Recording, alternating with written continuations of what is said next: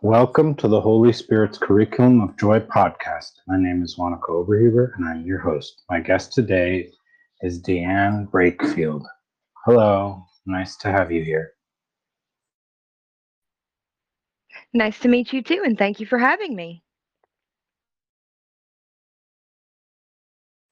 So let's start with a question that opens the field so that we get to know you and your ideas and where you stand in life. So, how did you come to see the world the way you do today?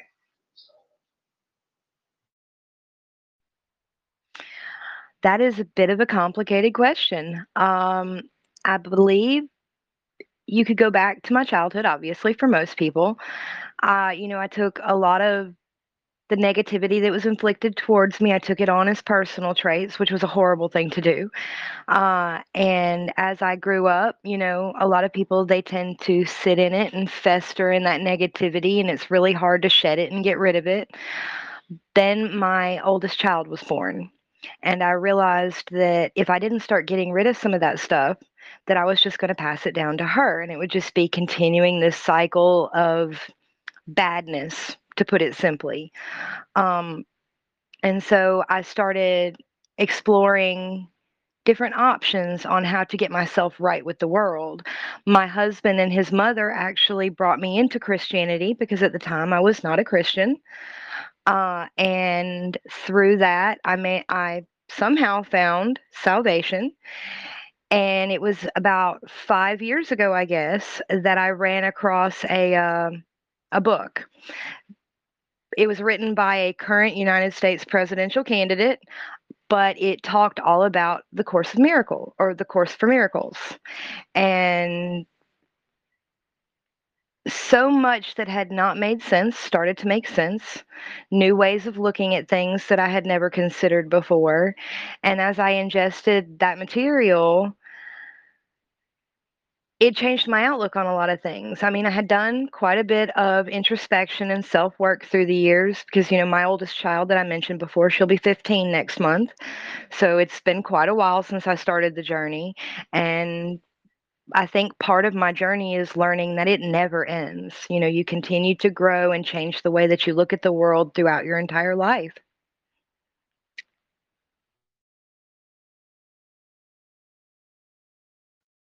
So, what are the most significant view changes that have come up in your life?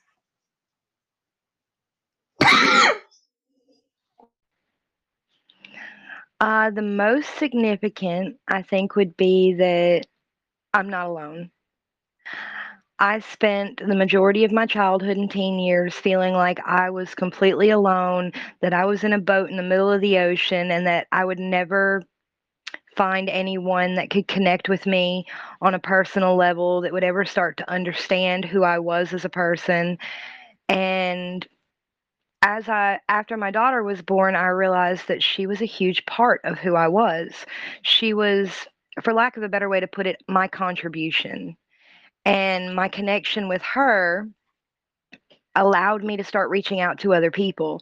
And so I began to realize that no, I wasn't alone, that I had been isolating myself from everyone else my entire life because I felt I was flawed or damaged and didn't want to inflict that on them. When in reality, I wasn't flawed or damaged. I just didn't really understand yet how to look at the world. It you it's very easy to limit oneself and it's very difficult to break free of those limitations once they've set in.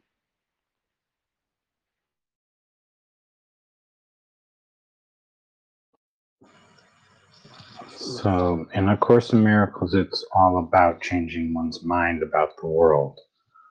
So, and you said you changed you changed your mind when you said you didn't want to continue certain cycles or ways of thinking and behaving that you had learned in your childhood. So, how do you see it when A Course in Miracles speaks about this? It speaks a lot about how it has nothing particularly to do with the life that you're leading. It's really about the thoughts that you're having or the way you see the world. So, how did you shift in that way so that, and how did your behavior or your attitudes or the way you acted change because of that?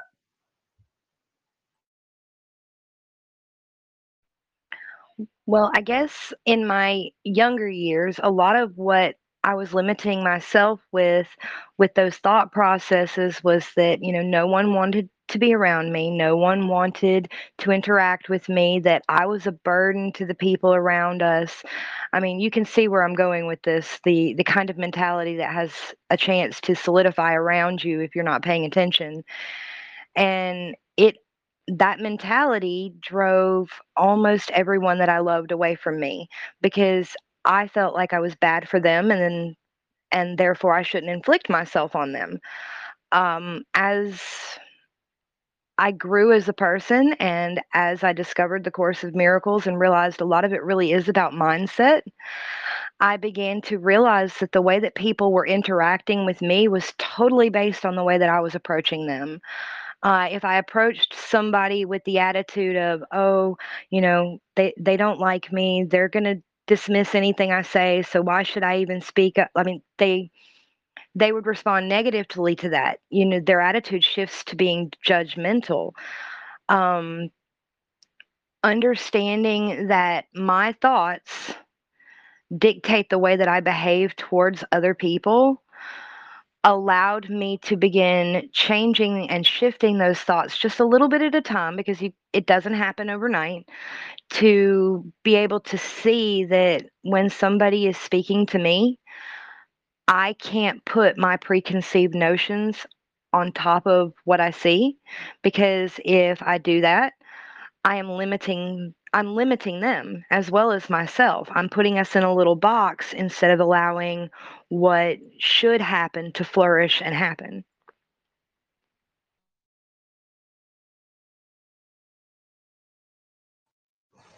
So, what type of thoughts did you shift? Which ones came first and how did that develop? It started with my children. I will, I will, I know that for definite. Um, I realized that I did not have to treat them the way that I had been treated just because that was the way that I was trained. I realized I was allowed to essentially make up my own rules for being a parent. And when I quit trying to micromanage my children and just let them be children, they actually bloomed and became more affectionate. They become less aggressive, which allowed me to be, for lack of a better way to put it, kinder. It allowed me to interact with them on a one on one basis of we are equals instead of I'm your authoritarian and you have to do what I say because the more I micromanaged them, the worse their, my relationship with them got. But when I started paying more attention to what they were saying instead of how they were saying it, when I started paying attention to what I was saying to them and stopped trying to have those attitudes over them, um, it began to help a lot. Once I realized that the same way that I was approaching my kids was the way I was approaching my husband. It shifted eh, the mentality from it's me versus him who's in control to we're in this together. And as long as we are moving for the betterment of each other and our family and the ones around us, nothing else really matters. Everybody else's negativity is irrelevant because we've created a bit of a bubble around the two of us, as it were, so that those outside influences can't get in anymore. I think the way uh, A Course of Miracles puts it is that this isn't reality. It's um, we've made this this reality up as a way to torture ourselves almost. And so when you disregard a lot of the chatter and white noise that this world throws at you, you start to center yourself a little bit more. A lot of the agitation and the aggression that you feel you have to exude to survive just starts to melt away. And I think that's part of what it talks about a good chunk of is finding that inner peace, that calmness. And it's really amazing to me that if you're striving for it, if you're reaching for it and trying to make it come, it just gets further away. But once you start I guess, relaxing and allowing yourself to be a part of your world, but stepped away from it at the same time, that the calm kind of comes naturally. The peace evolves. It doesn't just it's not something that you can just grab a hold of and strangle it to death. You just kind of have to let it grow.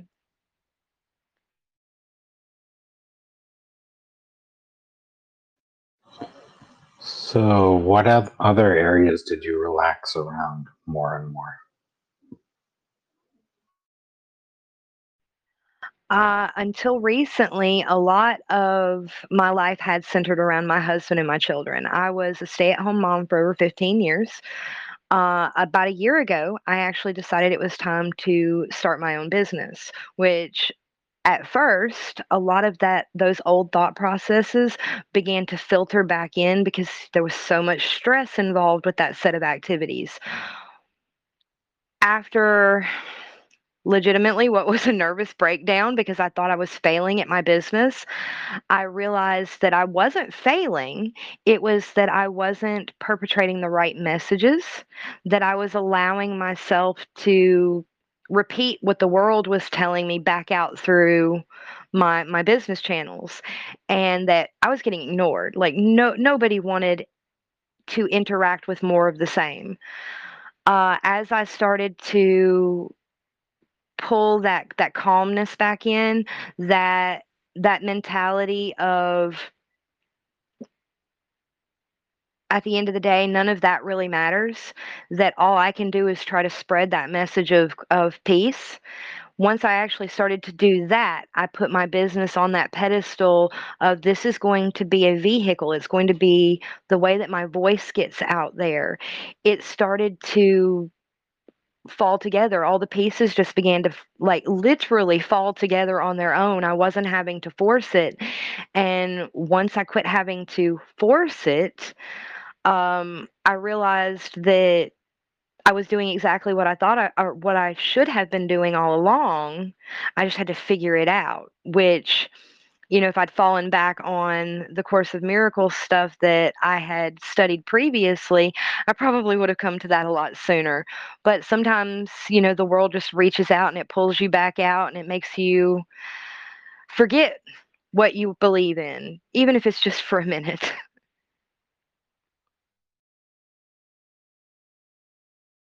And sometimes it's the other way around. you you forget the the the craziness for a moment, and that's already so healing.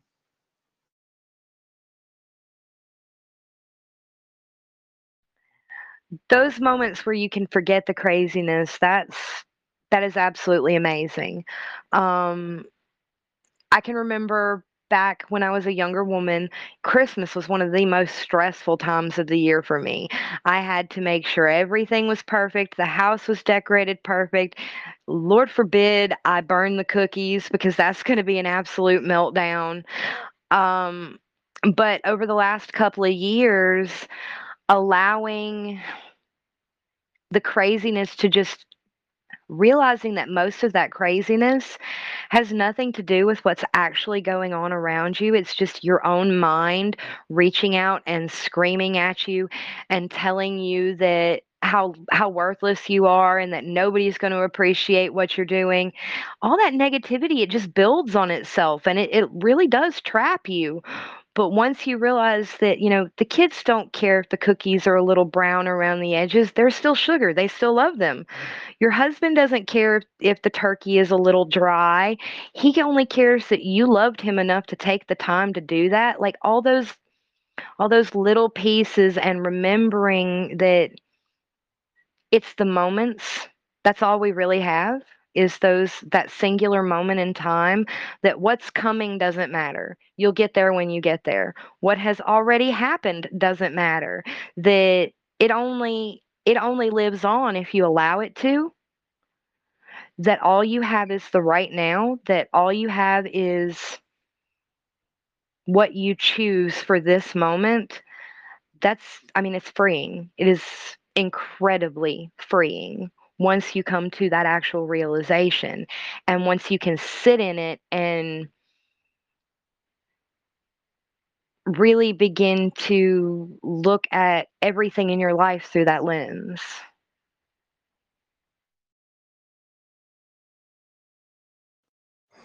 So, having been uh, mainly a mother so long and left, I'm not socialized in the business world. What is your take on on education? Can you be just a little bit more specific? Because I have my kids range in age from two to 23. okay, well, like there's these ideas of homeschooling, of schools, of kindergarten being part of education, nursery, and so on. The whole what are we actually giving children through ed- education or what is important to you with your children for instance or with children in general okay um I do not think that it is anyone's responsibility to educate my children but myself.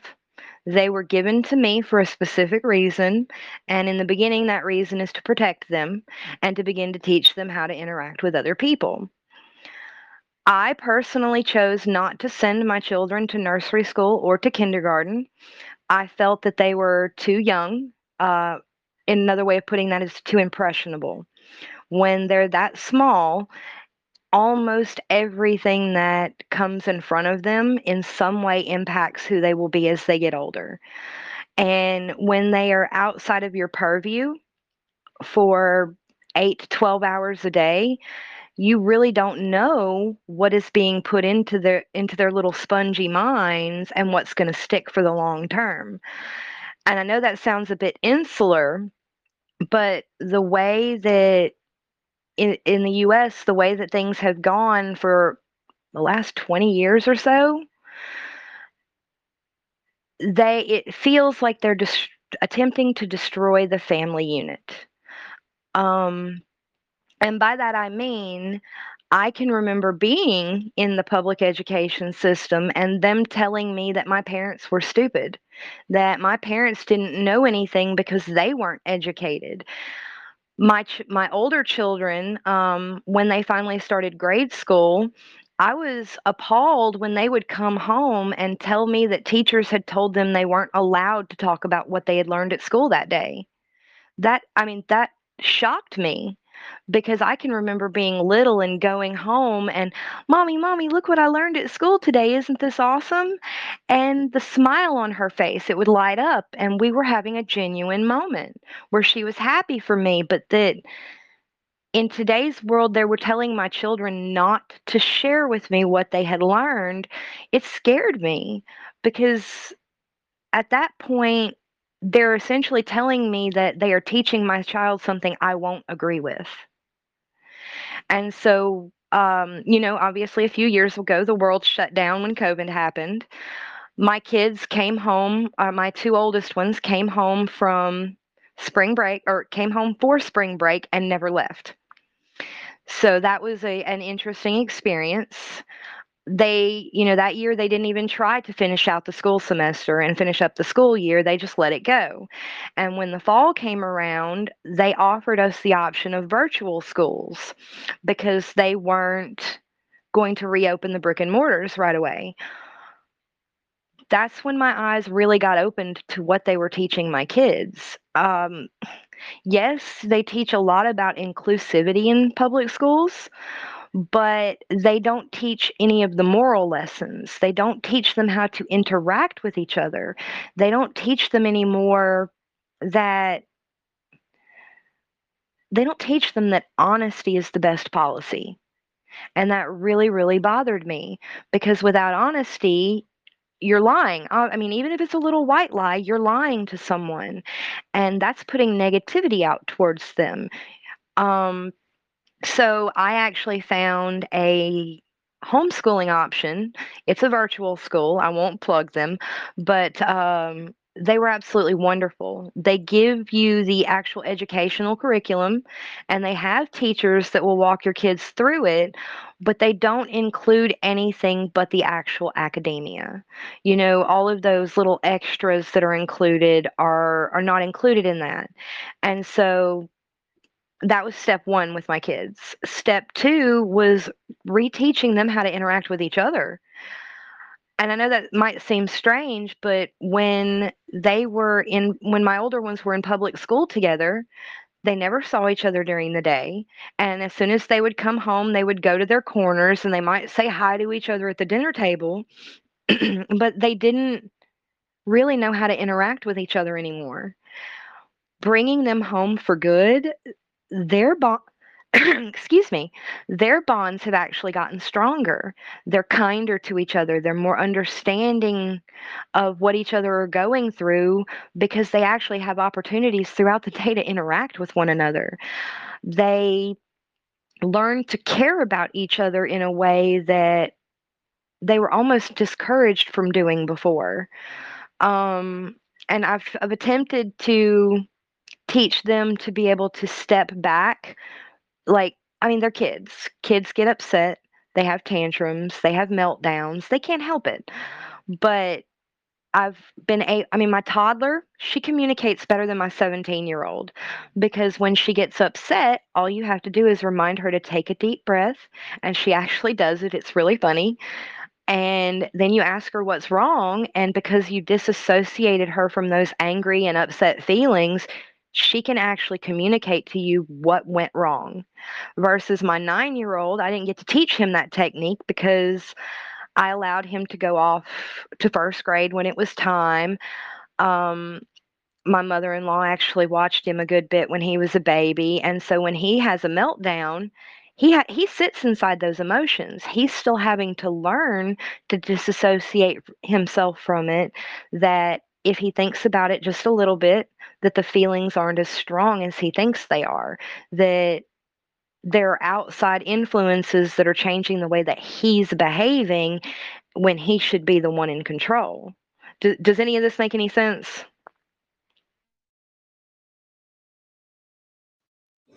It, it's a very important point of what values and what wants to give the kids. And I I think it's it's very important to reflect on one's experiences, and I think it's good that you were able to view things that you know, that were going on in school and so on, and get an idea of what you wanted to have, and not be stuck by what they were saying you need to have.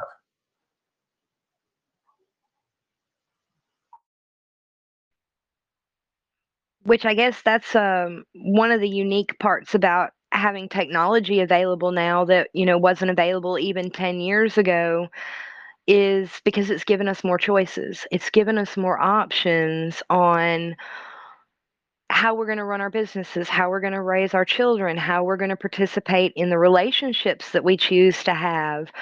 Um, because of zoom my uh, one and seven year old niece and nephew actually know what I look like.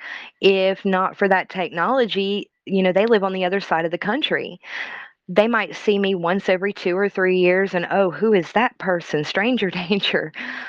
Um, so yeah, the the options of today's world versus the way it was when I was a kid have made it easier to form those bonds and attachments and made it easier to make moral choices for your family because in like where I live um a lot of my viewpoints even as a Christian are unusual because I believe that not just my salvation matters um, and you know, I know, of course, in miracles, it takes a, a little bit of a unique view on salvation, uh, just like it does quite a few points. Um, and so, having having those options available to I'm starting to circle. I'm sorry. I'm so sorry. My brain went in a circle there for a second. Um, the technology gives you options. The options allow you to interact with people in a way that would have been closed to us even a decade ago. Having the unusual standpoint, you can still find community.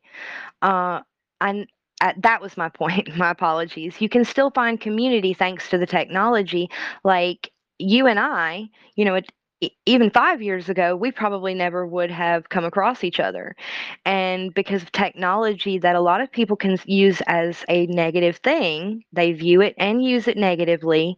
We were able to make a positive connection, uh, to be able to interact with one another, to be able to share in our journey with one another. And that just wouldn't have been possible before. It's, it's amazing what is possible. And this podcast is also possible because of these technologies. So, yeah, and it's in December, I will have had four years of podcasting. So it's going to be really fascinating. So, yes, this topic of education is very dear to me.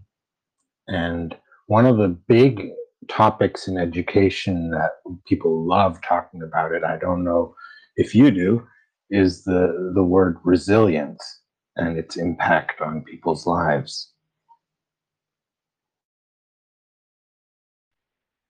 Resilient. Isn't that just another way of saying that you're able to take it when people want to beat up on you? Oh, I know that's uh, sorry, that seemed a bit sarcastic. That's the way what it meant to me when I was growing up. It wasn't a positive trait. Um, I mean, do you see it as a, a positive or a negative thing? I'm just curious. Well, the the topic in education is about people ha- having similar difficulties in life, many of different people, and then they k- made studies to see, okay, why do some of them thrive and and, and many of them don't? And then they researched what made people thrive. It's not about being able to take it or whatever, but to thrive, thrive independent of circumstances. And they, they found different factors why certain people were able to thrive more than others. And some of them were things like um, beautiful bonds with their parents or with someone in their life, you know, that enabled them to have that strength and so on. So it's not about take it to get beaten up and live with that but about why you can continue thriving and change things for yourself because of that, right? Not get into that negative cycle. So you're, so yeah, it's a different take than what you were saying, but yes, I understand what you were saying. My apologies. Um, in resiliency, in terms of thriving, it comes down to, I think, two points influences and choices. Um, to me, whether or not you thrive is really a choice because it's all it's a lot of people will say well if you're planted in the wrong spot you can't thrive thinking like you know a weed on the concrete and I don't think that's the case at all. I think that you can thrive no matter where you're planted if you make the choice to. Because again, you know, it's all about that mindset. You decide that you're not going to let the negativity stick to you. You decide that you're either going to be content or you're going to strive for more. And whether you're content or whether you're reaching for more, they're both different ways of thriving.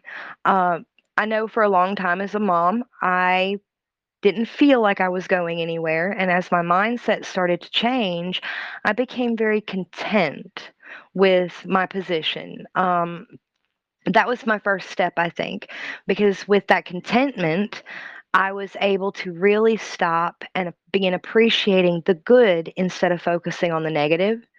And once I was mostly focused on the good, that's when I really started to thrive. It's that positive outlook, that knowing that you're making a difference or having a positive impact, regardless of what your circumstances are. Because I've seen millionaires that they obviously are not thriving based on the news stories that are going around versus people um, there's a young man that I know that lives in Africa. It's a very poor community where he lives. He had not 10 cents to his name, and he started a nonprofit organization taking in other kids like him. And they started a dance troupe that they're going to be on a national, uh, a United States national program in just a few weeks. I would say that that's thriving because he took nothing and turned it into something beautiful. Uh, so yeah, it's all about those uh, your choice on how you're going to feel because you're the only one that gets to decide that at the end of the day, even if you let other people influence you.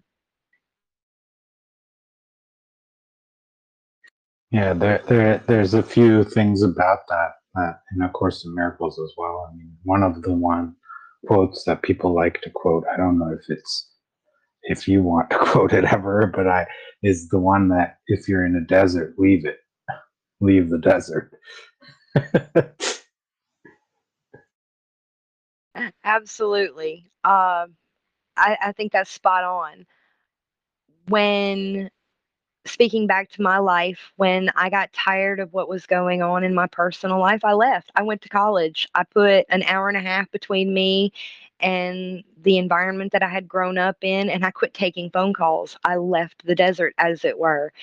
And my outlook on everything shifted radically. And it was it was really thanks to meeting my husband, even though obviously he wasn't my husband then, because he saw me in a way that I had never seen myself. Um, you know, love is the most interesting of lenses. It lets you see things in people that they will blind themselves to. It also lets you blind yourself about some things if you let it. Um, but yeah, I, I absolutely agree. Um, I'm not very good at quoting most things, including the A Course of Miracles, uh, but that is an absolutely apt quote. Other one that I think is really beautiful is when you where an ancient hatred was and it turns to a present love, right? Through forgiveness, that's the most holy place.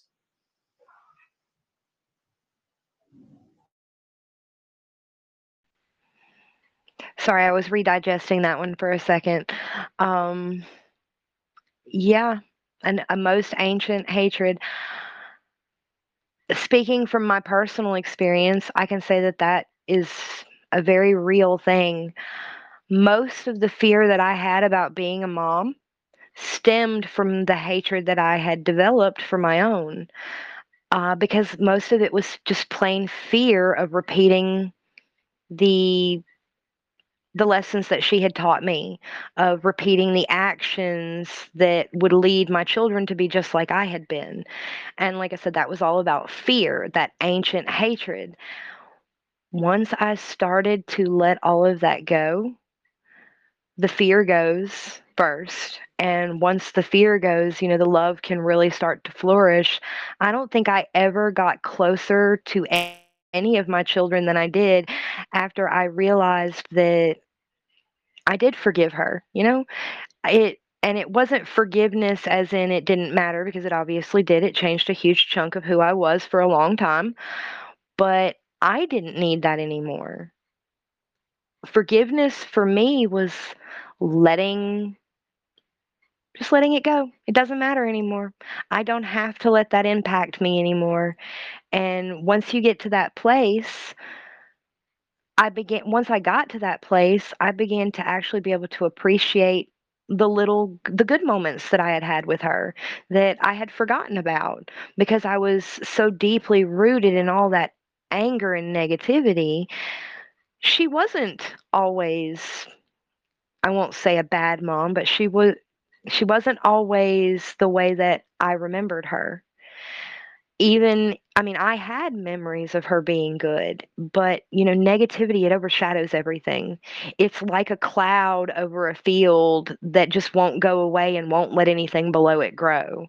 And, you know, you have to blow all of that away, and once you do, you'll be surprised what what will grow from it. Um, you know, my relationship with my dad got better once I was able to let all of that go because now I wanted to be around him because I would be around her.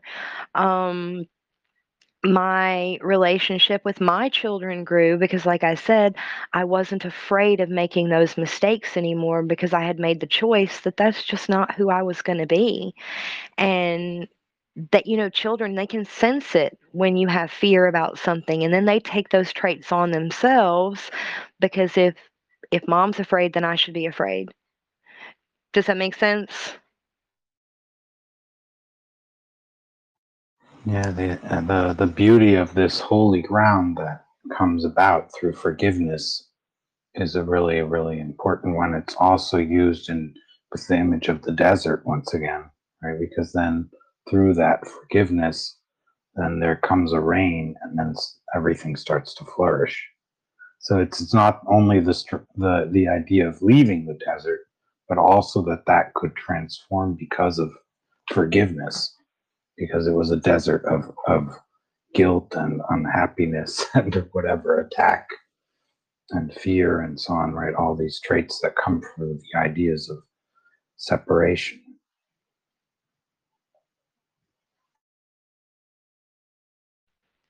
Ah, yes, separation. Uh, I'm glad I reviewed my notes before from back when I was studying all of this. Um, yeah, I think that that concept sums up a lot of what I've been saying is, you know, you you put those walls up, you separate yourself from all the other souls in the world, from God, because you don't feel worthy when you have all that negativity hanging over you. And so once you start to break those walls down and realize that it was all your own doing to begin with,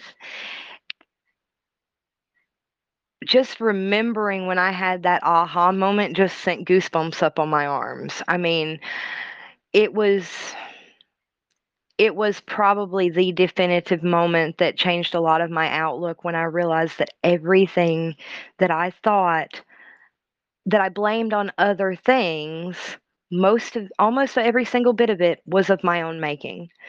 Um, that separating myself from that thought of worthiness. I mean, that's at the end of the day, that's what you do. You put a wall between yourself and the belief that you're worthy.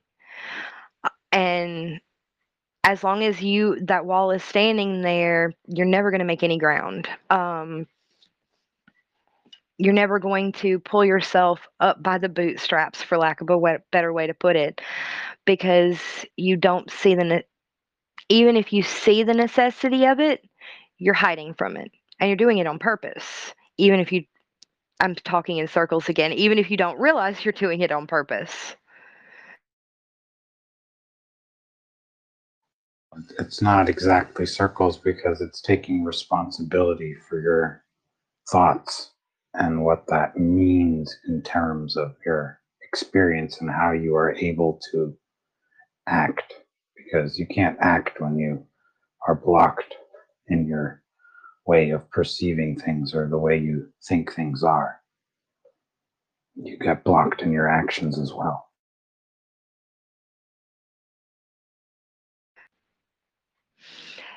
There's a another author that I have read. He talks about um, the junk in your trunk uh, how everyone carries around a box and everything that you experience throughout your life goes into that box. And at the end of the day, you can't take anything out of the box that you haven't put in. So he talks about it's a similar concept. You get rid of everything that's bad in that box that you don't want weighing you down anymore and just fill it with the good. And to me, it was a very similar uh, way of looking at things, is because you have to let go of all of that negativity and hold on to the good stuff, hold on to the love. And when you do that, you can do anything. I mean, and I do mean absolutely anything. The only thing holding you back is yourself because you will find a way if there is love and it is what you really and truly want.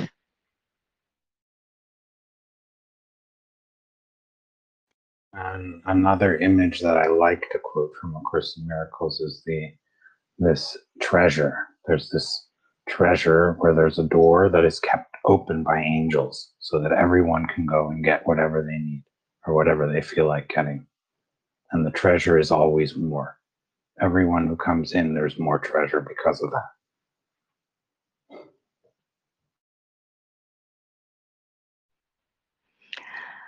I completely agree. Um, I, I don't know why we have that idea that there is a limited amount of anything in the universe because God, as we understand Him, is an infinite being. So, why would His love and the good and the, the things that you actually need to thrive be finite?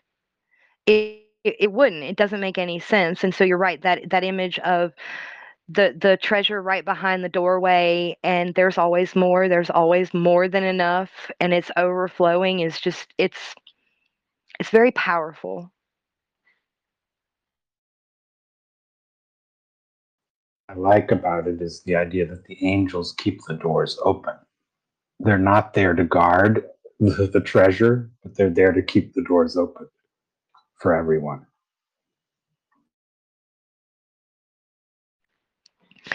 Uh, yeah, because in in so much Christian imagery, you know, you see angels wielding flaming swords, and they're the heralds of all sorts of whatnot that never does any good for humankind, or it seems like it's just in vengeance and retribution. And no, that's that's not right, because even if even if you believe that they were created before us, they were meant to be our guardians and the guardians of this world and everything good in it. And so, yeah, having them, they're not guarding the door, just having it to where they're holding it open so that you essentially don't forget that it's there.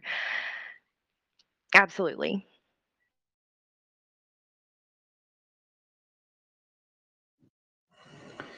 So, yeah. So, what you were speaking of your children and how you didn't send them to nursery or kindergarten for a reason. So, what were the the things that you gave them that were so important to you that you said you want to do it yourself and you don't want to put it into anyone else's hands so that you'd be certain they would get that gift that you wanted to give them? Their sense of self-worth legitimately. Um, i was afraid that if i sent them out to be influenced by people that i couldn't control in situations that i couldn't control that others would convince them that they were worthless that they were flawed in some way. And uh, circling back around you know all of those flaws that we perceive of the self they're not real. Um, the the physical form is absolutely meaningless. It's just the packaging that, you know, the good stuff wears. And so convincing a child and it's so easy to do when they're really little that they are flawed in some way that they can't correct and therefore others will look down on them is so easy to do. Um my my oldest child, he's my stepchild, he went to kindergarten and that was the decision that made me decide or that's what made me decide not to do it for the others is his kindergarten teacher told him he was stupid told him that he would never learn how to read because he didn't know every letter of his alphabet by the time Christmas came around. So essentially, three months, and he didn't know every single letter and every single phonetical sound. He was stupid and would never learn to read. Well, he took that to heart he was in the sixth grade before he finally caught up to his peer group because he thought he was stupid. She helped him to destroy his self worth. And I didn't want that to happen to any of my other children because just like you you do with your parents you put your teachers up on a pedestal and for some reason you decide that their opinions matter more about you than your own do uh, I don't know if you had any similar circumstances when you were in school.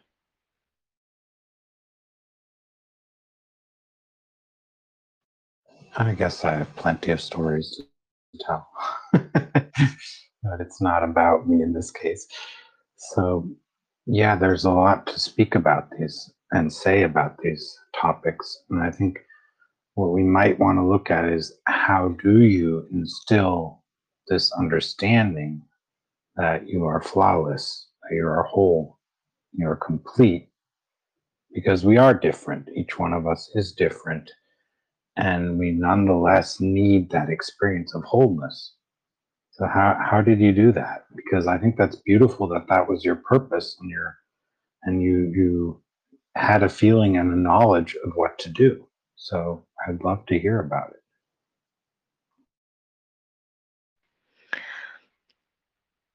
It it started with making sure that they understood that regardless of what they did, that I would always love them.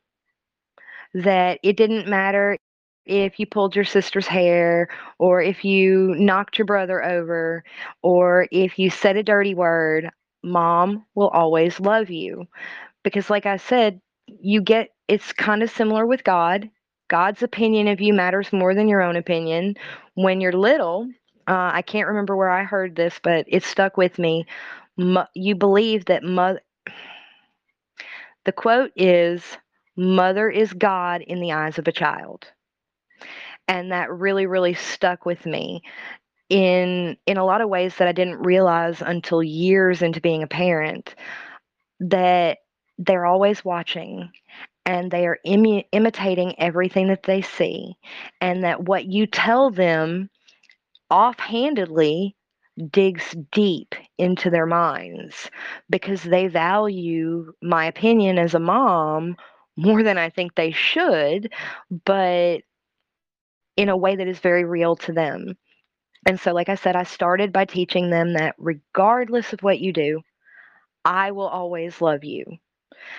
Uh, from there, it's it's about val- after that it's about validation so often as a parent, we're offhanded with our kids. They'll come to us excited and full of happiness and wanting to share something with them. And we're, uh huh, uh huh, that's nice, and send them on their way. I realized that that's that's one of those blocks putting a wall between me and my kids because they don't feel validated. They don't feel like I actually see them or them that I'm paying attention. So when they come to me excited, even if I'm in the middle of something that I think is extremely important, I will at least give them 15 seconds. That's the rule. And I know it seem, doesn't seem like a lot of time, but 15 seconds is all it takes is to make eye contact with someone, show them how excited you are for their excitement, and acknowledge what it is that they're trying to share with you. Sometimes you want to give it a lot more than that, but that is the bare minimum that it takes. And when they when my kids see that the thing that I have deemed important has been set to the side, they start to learn that they're more important than the stuff that doesn't doesn't actually matter. Another thing that I did another way that I did it was a lot of times we try to put them on our schedule. Uh, we try to hurry them along. Well, we have to be somewhere in five minutes. Get your shoes on, get out the door, get in the car, let's go, go, go. That's not the the speed that they move. And so I started to pull back from that way of thinking. And it's not just, well, you start getting ready five minutes earlier to make time. No, it's you speak to them with kindness. Okay, we're being a little slower than we need to be. Can we hurry up a little bit? Or can do you think is there any way I can help you so that we can get out the door? Like you make it about them. You personalize it because at that point you're you're watering their self-worth. You're not belittling them to a situation. They matter more than whatever it is that you're rushing off to do and making sure that they don't get lost in in all the chaos that's going on around us. I think that's the main gist of it is making sure that they don't get lost in all the noise and the chaos because they don't know how to stand up for themselves yet. And a lot of times they can't communicate when they're hurting and when they need just a little bit more. So you have to be aware of it's going to sound cliche. You have to be aware of your children the same way that God is aware of us.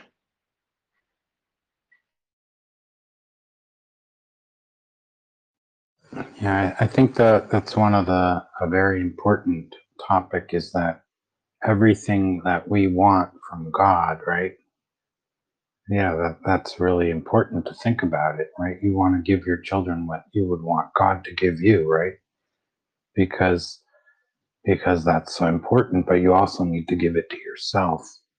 So it's to and in A Course in Miracles it speaks of you need to give all to have all. So of course what we want to give it needs to be things that we want, right? Because if we if that's what we have, then that's what we need to give, right?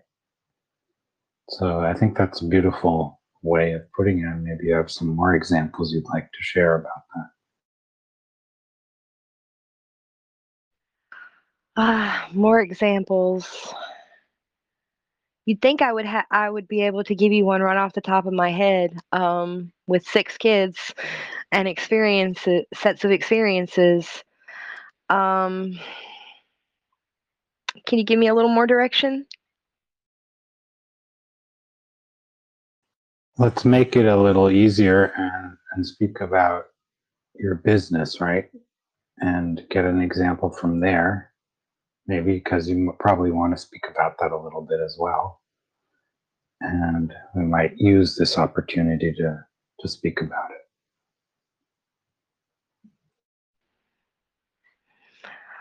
Okay. Um, with my business, one of my biggest problems is organization. It is actually a something that I've worked on my entire life is staying organized. Um, I used to have what I called my weekly meltdown, where on Monday morning, I would sit down at my desk and look at everything that I had prepared for the next week and allow myself to just get completely overwhelmed. Uh, there was more than a few times my husband found me crying at my desk because I know I'm not perfect and sometimes I let things get to me. And so I um I had to remind myself that every single thing on that to-do list it wasn't something demanding my attention. It wasn't something to weigh me down. It wasn't something bad that it was another opportunity each interaction that I have is another chance to spread that love, another chance to give a little bit a little bit back to all the people that are around me. You know, on a given Monday, I, I run a marketing agency, so on a given Monday, I create anywhere from 20 to 60 pieces of content for an entire week. I could let myself get crazy about it and oh my gosh, I got to get this done and I got to get this done and I got to move on to the next topic. Or I can see each one as a chance to reach someone. Each one, each message is an opportunity to put my positive vibe out into the universe and to sow a little bit of that love um, that I'm constantly looking to share because my business is an it's a megaphone for my voice at the end of the day. It's more of that what it's whatever I put out is what I'm going to get back. So if I do nothing but negative and it's only about making money, then I'm not going to get anything but negativity even if I get a little bit of money from it every time I communicate with my audience, I try to give them a little bit of value, something that will help them, something that will put a smile on their face for the day, something that might be just the very thing that they had been looking for and didn't know that that's what they were looking for instead so instead of oh well here's my sale of the week here's what i want you to buy i say here is my tip that might help you do better on your own if you choose not to engage my services. At least that's the idea that I've I've tried to look at my business as an opportunity to do service in God's name in this world instead of just a way for me to get what I want, if that makes any sense.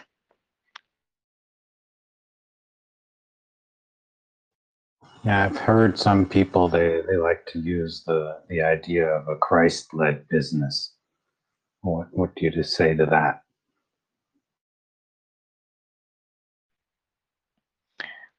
Well, it would depend on which definition of Christ we're talking about. Uh, if we're talking about Jesus Christ, the Son of God, you know, superstar of the Christian religion, that can be a good thing. It can also lead to a very judgmental way of doing business. If we're talking about the Course of Miracles Christ, uh, where and not Jesus, to where we are all the Christ once we at- attain a certain level of understanding of our place in this universe, then absolutely every business should be Christ led because then that means that every action you're taking in your business is for the betterment of the people around you. It's for um, bringing people further along in their journey and their understanding of the way that the universe is structured.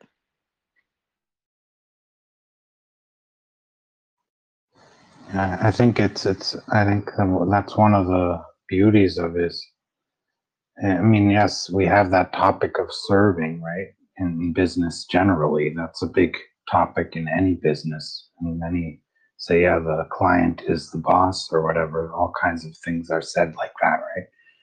But what I, well, at the end of the day, it's it's really about doing something that is worth worthwhile, right? That you're giving something that is valuable to you as well, and is valuable to everyone you're serving. So you need to to see where that's coming from, right? You have to differentiate.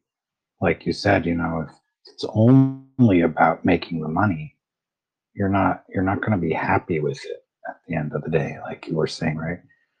So the idea of being happy with what you're doing includes the need to do something that is valuable, that has quality, that has meaning, right?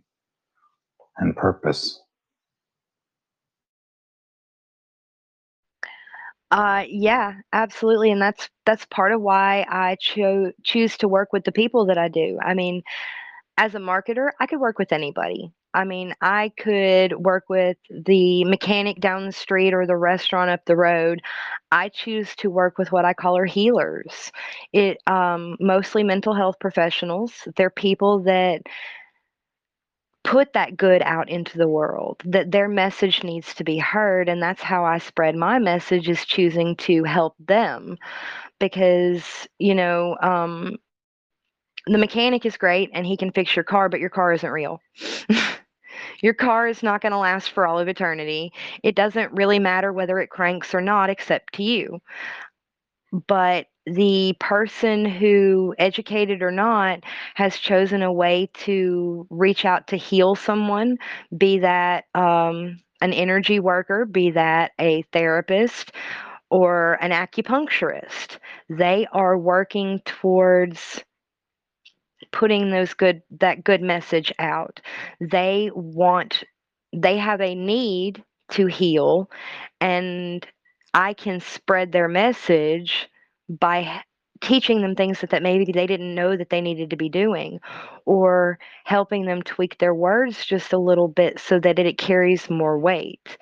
Um, because i don't believe that i'm small. I used to. I don't believe that my, my presence in this universe is by accident anymore i used to think it was a mistake uh, because you know God does not make mistakes. Each of us exists for a specific reason, and our, that is the only goal is to reconnect to Him and figure out what that reason is. What did He put you here to do?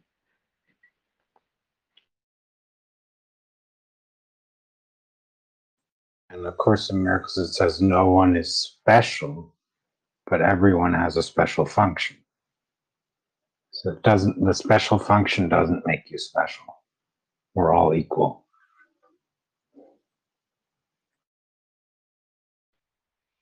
which I don't think my special function makes me special um, because I know that there are a thousand other people in the world that could take my place if it was necessary. Um, just like I don't believe each of the healers that I help are special because obviously I have thousands of them to choose from. But understanding what your function is, it I hate to use the analogy, but it's almost like a uh, a beehive where no one bee is special and they're all working towards the betterment in this case of the human race because that's all we can really do is attempt to get closer to God and help each other get closer to God, pull each other up instead of stepping on each other and pushing each other down.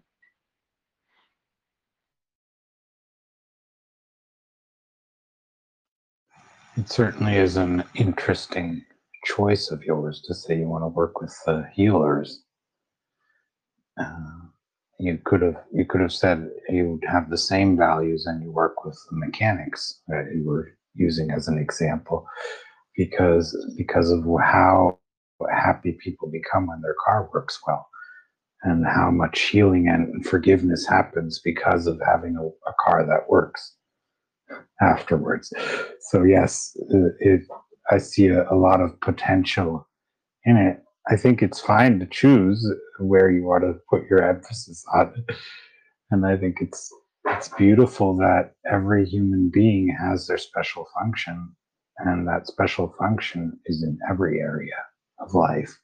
Otherwise, we wouldn't have those areas available to us.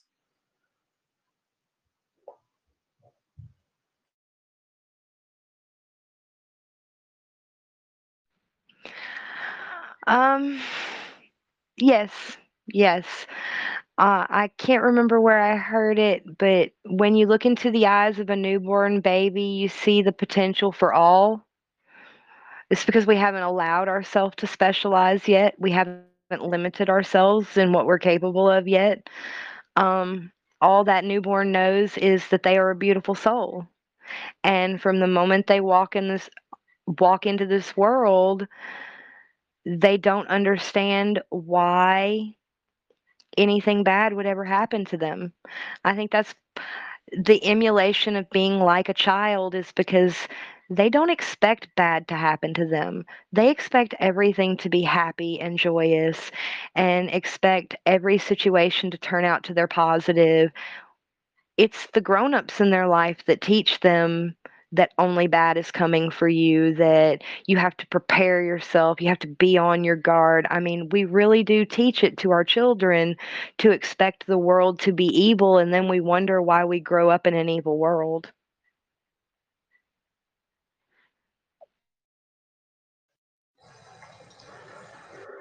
Yeah, that that's something where one can differ on the on the analogy, but analogy, but you can but the idea of of not expecting evil but expecting good and actually having that experience is important. I know that I certainly had times where I had a very, very positive outlook and I was like, wow, and everything. I was so happy, right? And then I would have a different experience and it, and then I would, you know, you'd switch back and forth and you'd question the one from the other perspective so the beauty of it is that we do get to learn from all of this as well. It's not just, and we are coming with these these ideas of separation. According to A Course in Miracles, it's not from birth. Birth is is also a, a symbol of separation and death as well, and all these things. So the idea to that life is eternal, that it, there is no body that defines life, but life is something that a quality that we all have because of where we come from is a very powerful idea, I think, in A Course in Miracles. So, yeah, how do we we we look? How do we come to the conclusion that you came to with the open mindedness and this knowing that everything is possible, right? Everything is ours because of who we are. I think that's really, really powerful to see each other as infinitely valuable, as it says in the Course in Miracles, in the mind of God and in each other's minds, hopefully.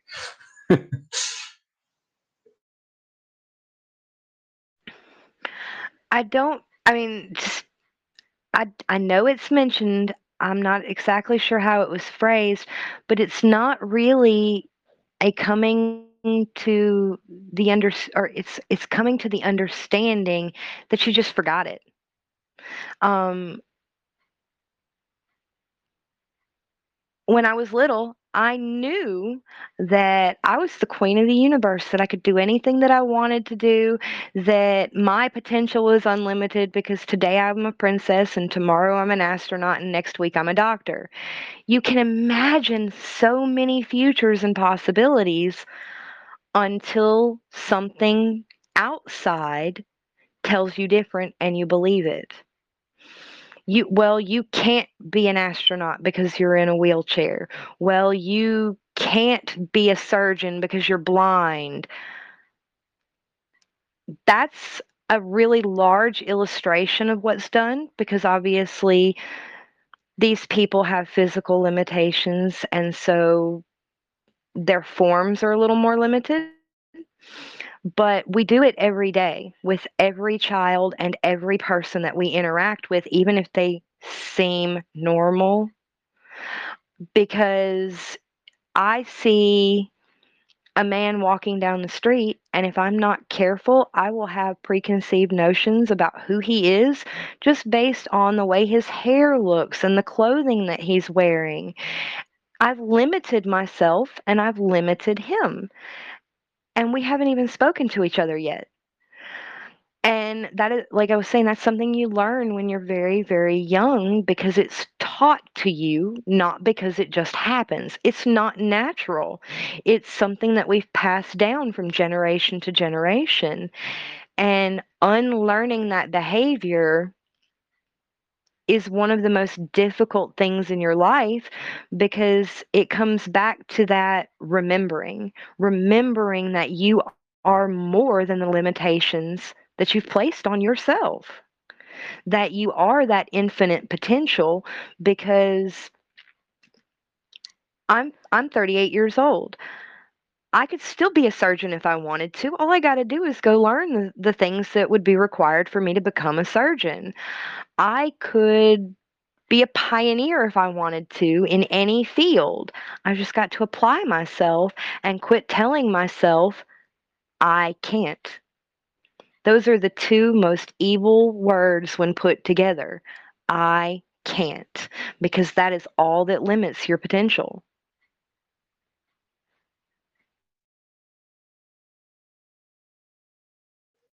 Yeah, that, that's a big debate. How much potential do we have, right?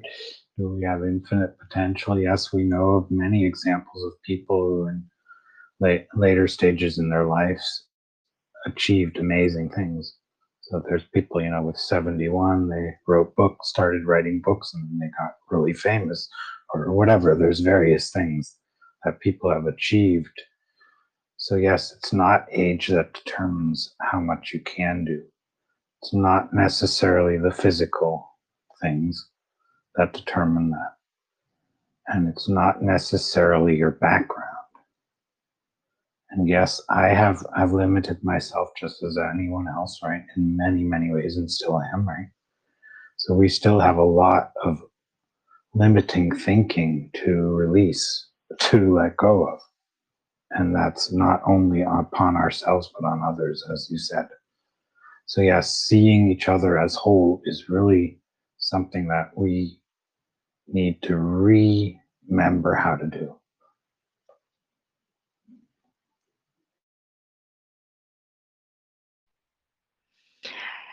Absolutely, and I, I touched on that a bit a minute a minute ago. Um, you know, my my toddler, she thinks she's perfect. I have she hasn't forgotten that she can't climb a bookcase and take off in flight because she doesn't I've never told her she can't. Um, and I know that sounds like a crazy analogy, but part of what I got out of A Course of Miracles was that the reality that we under or that we understand that we live in, it's not real. It's a misnomer. It's a temporary state of being, not eternity. That I mean, science tells us that this planet isn't going to exist forever, but it has an explanation on how and why and all kinds of uh, hypotheses on what's going to happen when it ceases to exist. How do they know? Can they actually prove it because it hasn't happened yet? Oh, wait, that's in the future. The future doesn't exist any more so than the past does. Um, because this is just a construct, it's temporary. What matters is how we how we interact with each other, how we touch each other and lift each other up. The construct is absolutely irrelevant at the end of the day because it is just that a figment of our imagination.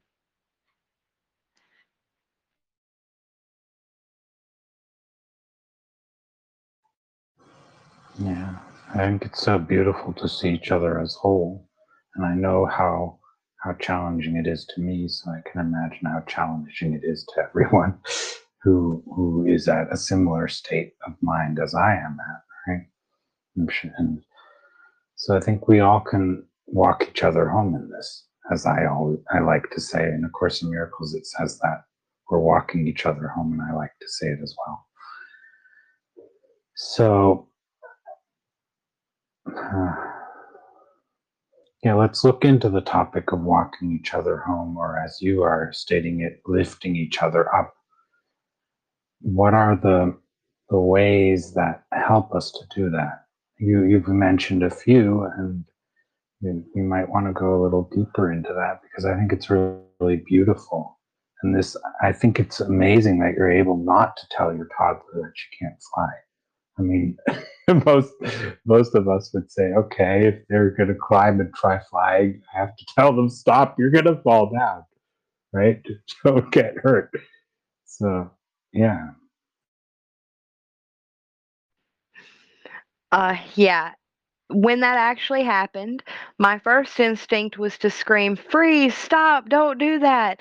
And instead, I just reached up and I grabbed her and I'm like, I have a better idea. Let's go do something else. Um, but no, lifting each other up, as I put it, or walking each other home, it's all about caring for each other. Um, we often approach every situation as though it's a problem, as it's something that we have to fix, and we have to do it by ourselves. No one else is going to help us.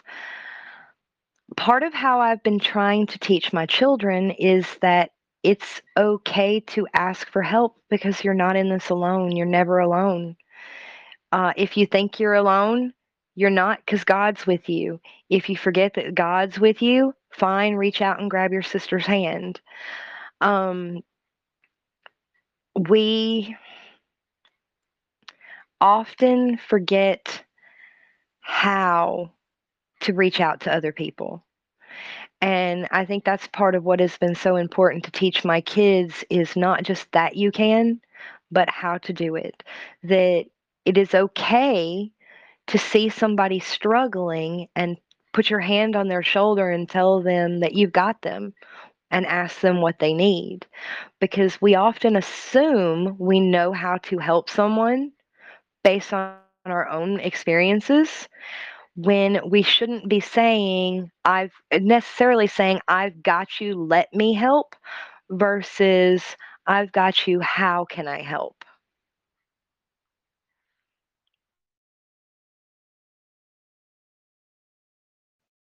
Yeah, that, that is an, an interesting thing. I, I have, I have a an issue with asking for help when it in many cases and one of the and then you get sometimes you get criticized when you ask for help you should you should be able to do it yourself aren't you that smart aren't you there yet or whatever right And then you're like, oh my God, that it, like people think you're taking advantage of them or you're not going to do the work yourself because you're asking for help. And so to get over past that, right, and know how to ask for help, I think that's really important. I think it's good that you're speaking about that. So, how do you ask for help without getting into that trap of thinking you're either taking advantage of someone or something is someone's taking advantage of you or they think you're stupid or or you think they're stupid because they're not helping you or whatever there's going on right? Or you or someone or you think you're stupid because you're letting someone help you. I don't know. There's many different topics right? Or you're taking up too much time or or when you're helping someone oh you're doing way too much or you're doing too little or you know all these inconveniences that you might get trapped in instead of actually just helping each other and walking each other home?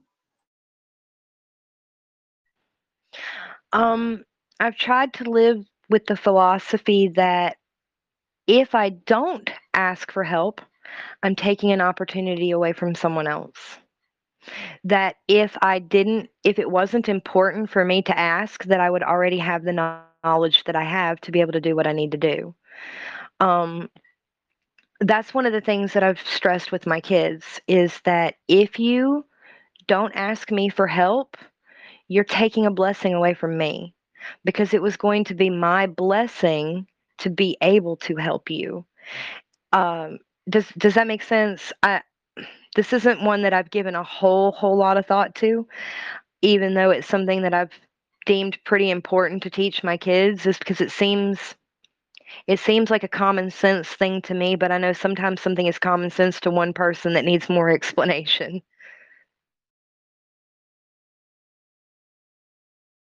Mm, I think that's a very beautiful thought, and we can go deeper with it. The idea that it's a blessing you're taking away from someone by not asking for their help. Now, the another another thing is to determine whom to ask for help because there are people who dismiss you, like I was mentioning, right? When you ask for help, they get dismissive and judgmental of you. Um, so you must have developed or found a way. What do you want to teach about that? Or what are you teaching about that? Uh, well, part of what I believe is the serendipity of the universe, that uh, in a way, everything moves in circles. So if you need help, the person that should help you or the thing that should help you will present itself because nothing happens by accident, nothing is coincidence. Um, if you approach one person for help and they are dismissive or belittling of you, then you pray for them because they obviously weren't the right person to help you and they have developed a bad attitude that they need help with if they are dismissive and belittling and you take it to heart, well, then come tell me because I need to pray for you. We need to work on that with you because you're letting someone else tell you who you are and what you're worth again.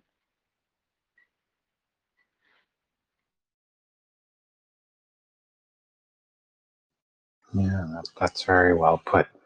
So those are, and of course, in miracles, they love the many teachers love to say that it's a forgiveness opportunity. what do you say to that?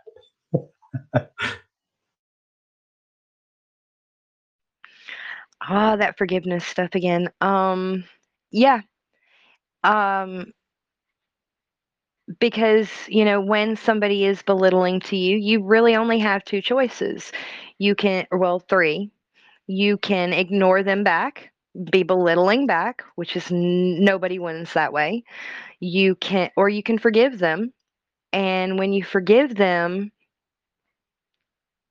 you're taking their power away. And I know that sounds like a weird way to put it, but people only have the power over you that you allow them to have.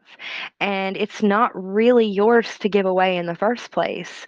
You know, it speaks to that being a whole person is you can't be whole if you're giving little pieces of yourself away for other people to to control. And so by forgiving them, you're taking that little piece back instead of letting them hang on to it and have their little hook in you.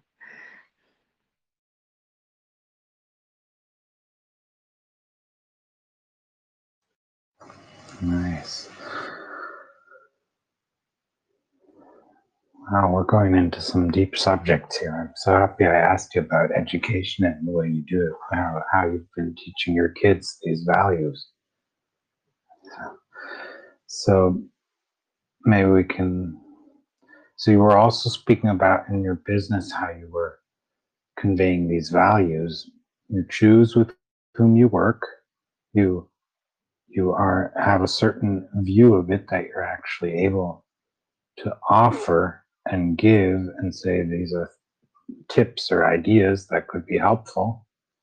And you're not and you were also speaking of how you're not attached to whether they choose your services or not at least not as attached as some as you've observed in others doing similar things right? So it's fascinating so what is the next step so you give a tip and and someone says yes or no, right, to work with you, either way, they gain from it because you say they might be able to use it in their own way or they don't. And then, okay, someone chooses to work with you.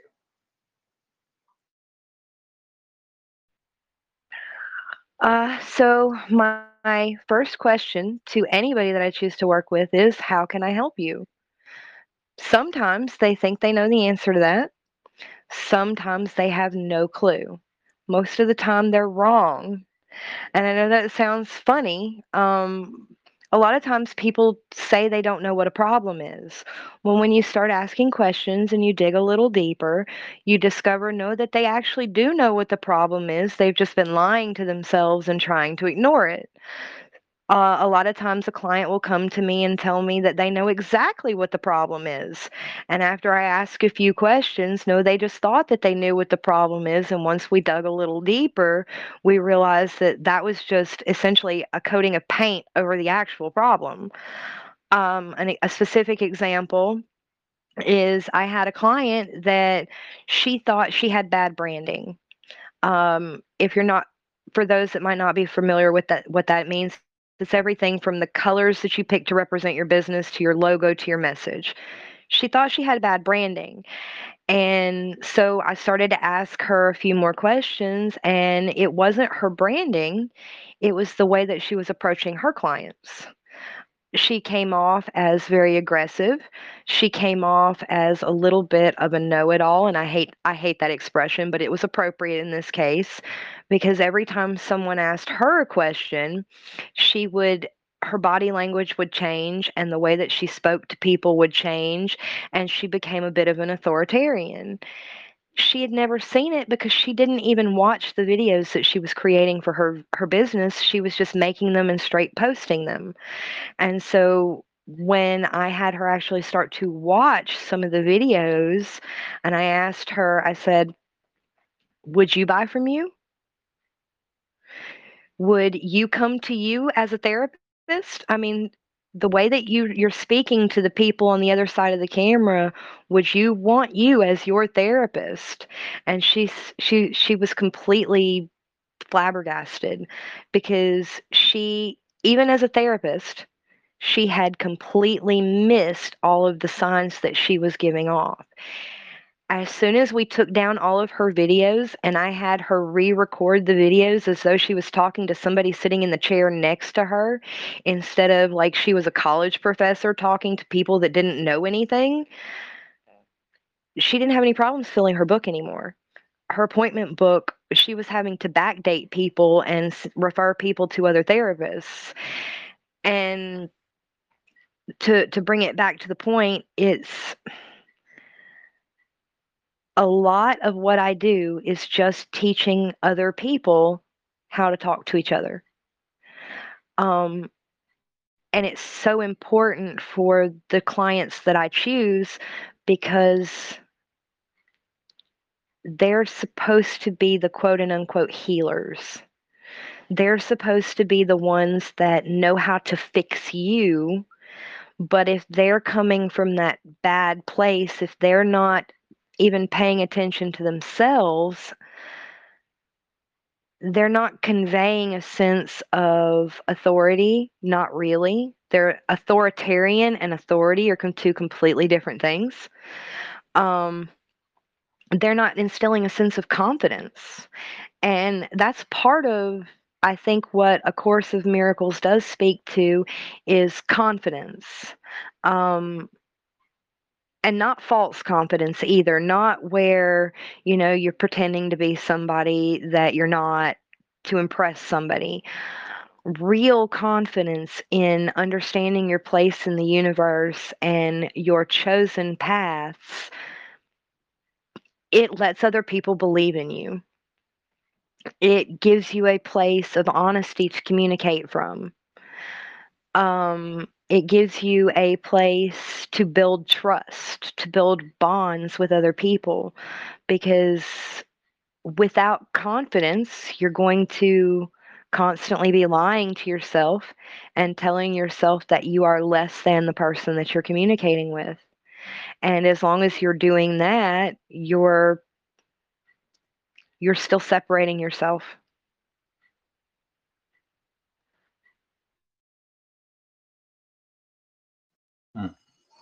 Yeah, very beautiful. I like to hear how you continue with them.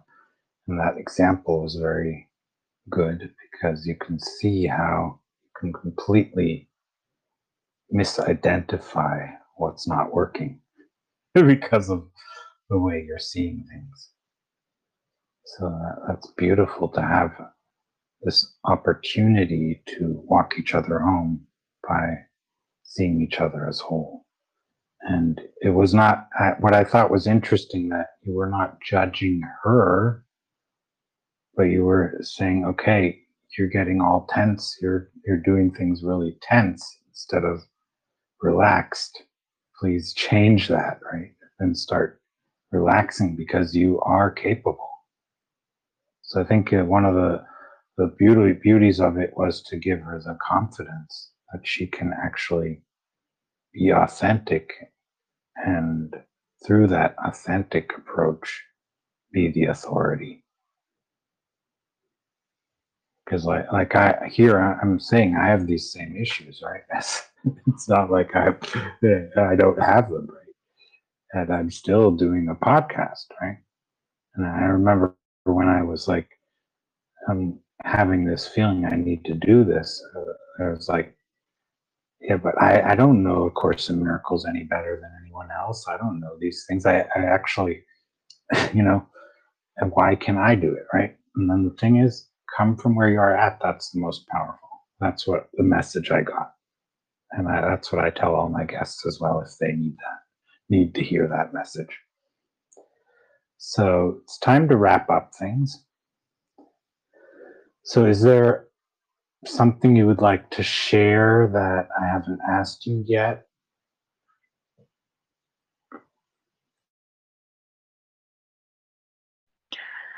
Um, no, I've actually shared more with you than I normally would. Uh, I just want to say thank you for the opportunity to get to speak to you today um, it's it's been a very encouraging interaction. Yeah, it is a blessing to be able to walk each other home, and and that's part of the the purpose of this podcast. That is the purpose of the podcast. Actually, there's no other. So we're walking each other home. So thank you so much for joining in this purpose of walking each other home and remembering or re remembering how to see each other as whole, because that's what we're doing in this process, in these conversations. I'm re remembering, and my guests are re remembering. Those listening and watching, and those commenting or reviewing the podcast or sharing it with others, we're all doing that. So if you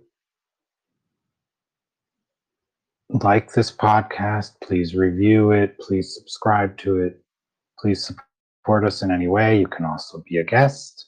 I love having guests who come from where they are at right now. No need to be anyone else.